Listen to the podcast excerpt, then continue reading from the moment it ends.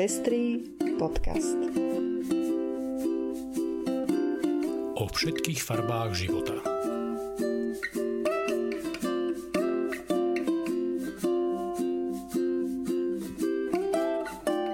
Vítame vás pri 66. vydaní Pestrých správ. Toto sú informácie, ktoré prinášame.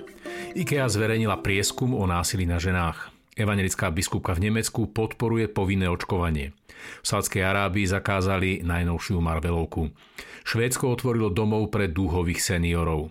V Číne otvorili kliniku pre transrodovú mládež. Rusko pridalo významnú LGBT organizáciu na zoznam zahraničných agentov. Ja som Lucia Plaváková a ja som Ondrej Prostredník. Na príprave podcastu sa podiela Albert Vrzgula.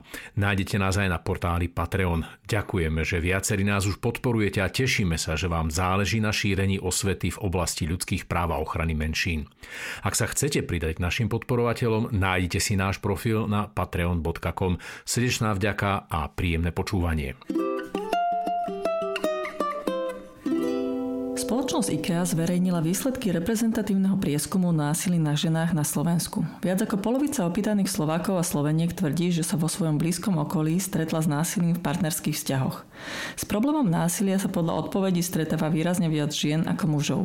Podľa 55% respondentov a respondentiek ženy, ktoré sa nestarajú o domácnosť, môžu pochopiteľne vyprovokovať násilie voči ním. Štvrtina ľudí si myslí, že násilie zo strany mužov je niekedy pochopiteľné, lebo sú zodpovední za rodinné financie. Takmer polovica opýtaných si myslí, že sa násilie v partnerských vzťahoch sú zvyčajne zodpovedné aspoň čiastočne aj obete partnerského násilia. Tento názor zastávajú viac muži ako ženy, 59% versus 37%. Aj napriek tomu, že ženy zažívajúce násilie nájdeme vo všetkých vrstvách spoločnosti, verejnosť to vníma stereotypne. Až 54% ľudí si myslí, že násilie na ženách zo strany partnera sa vyskytuje hlavne v sociálne znevýhodnených rodinách. Aj tento prieskum potvrdzuje pretrvávajúce rodové stereotypy v slovenskej spoločnosti, ako aj zneviditeľňovanie témy násilia na ženách. Nemecko zvažuje zavedenie povinného očkovania pre všetkých. 11. novembra vydala Nemecká rada pre etiku vyjadrenie, v ktorom sa vzhľadom na stúpajúce počty nakazených prihovára za skoré zavedenie očkovacej povinnosti pre určité profesné skupiny. Zamestnanci, ktorí sa starajú o ťažko a chronických chorých či o seniorov, znášajú špeciálnu zodpovednosť za to, aby nepoškodili tých, čo sú im zverení, uvádza sa v stanovisku rady. Podľa členky rady, evangelickej teologičky a biskupky Petry Bárovej, je potrebné zvážiť aj zavedenie všeobecnej očkovacej povinnosti. Hovorí o tom, že odpor voči povinnému očkovaniu vychádza z predstavy o slobode, ktorá je orientovaná len na jednotlivca a zodpovednosť voči spoločenstvu pokladá za druhoradu. Individuálna sloboda však nikdy nesmie zájsť tak ďaleko, aby poškodzovala slabších, dodala Bárova. Aj keď sa na Slovensku predstavitelia cirkví konečne pod tlakom vývoja začali hlasnejšie vyjadrovať v prospech očkovania, asi len ťažko sa z ich úst dočkáme takto odvážneho vyjadrenia v prospech povinného očkovania pre všetkých. Najnovšia Marvelovka Eternals bola zakázaná v Saudskej Arabii, Katare a Kuvajte. Podľa The Hollywood Reporter film od režisérky Chloe Zhao nebude uvedený v spomenutých krajinách kvôli tomu, že obsahuje prvého geja superhrdinu od spoločnosti Marvel, Fastosa. Eternals tiež obsahuje prvý queer pár Marvelu na veľkom plátne a v jednej scéne sa Fastos údajne delí o vášnivý bosk so svojím manželom Jackom. The Hollywood Reporter uviedol, že reťazce kín v regiónoch Perského zálivu požadovali od spoločnosti Disney množstvo úprav, ktorým neboli ochotní vyhovieť. Homosexualita je v mnohých regiónoch Blízkeho východu stále kriminalizovaná a v niektorých krajinách za ňu stále hrozí trest smrti. Vo Švédsku otvorili prvý domov pre seniorov so špeciálnym dúhovým programom. Nachádza sa na južnom predmestí Štokholmu. Domov Hanveden chce vytvoriť inkluzívne a bezpečné miesto pre starších ľudí, ktorí sa identifikujú ako LGBTI ľudia, alebo akýmkoľvek spôsobom sú prepojení s týmito ľuďmi. Obyvatelia majú svoje vlastné bytové jednotky a zariadenie poskytuje dostatok priestorov na stretávanie a spoločné aktivity, ktoré pre nich pravidelne organizujú pracovníci a pracovníčky zariadenia. Klienti a klientky majú k dispozícii záhradu a solárium na relaxáciu a stimuláciu počas dlhých severských večerov. Domov Hanveden vznikol vďaka spolupráci členských organizácií Švédskej federácie pre práva LGBTI ľudí RFSL.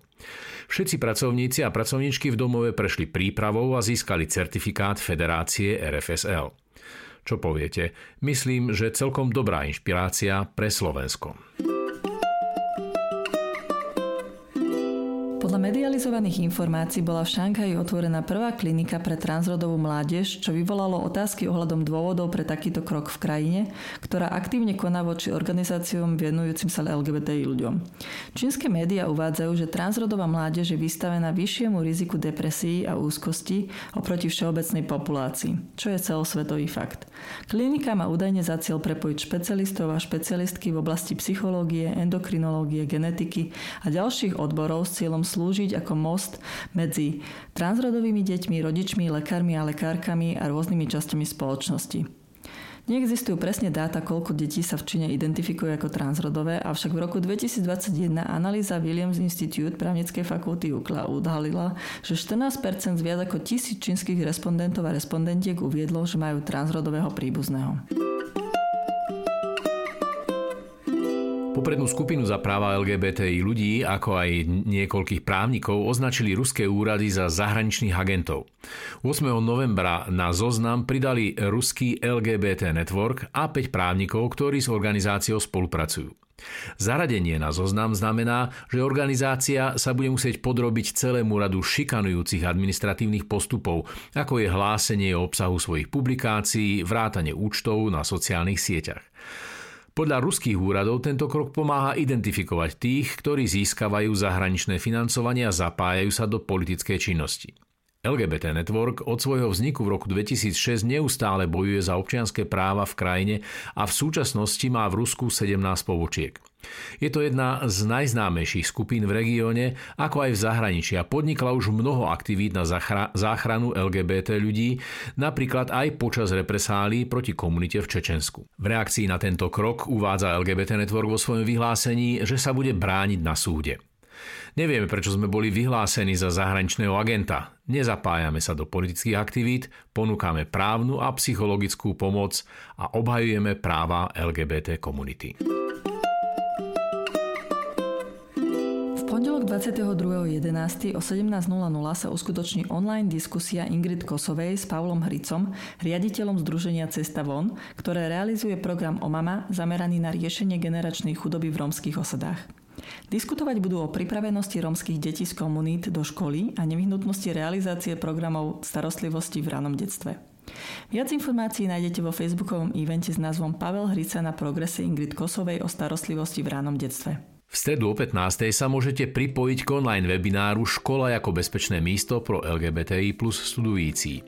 Podujatie organizuje Český národní ústav duševního zdraví a Queer Geography v spolupráci s ďalšími organizáciami. Webinár je bezplatný, musíte sa však vopred zaregistrovať. Podrobnosti sú na webe Queer Geography. A to je už všetko z dnešného vydania Pestrých správ. Do počutia o týždeň.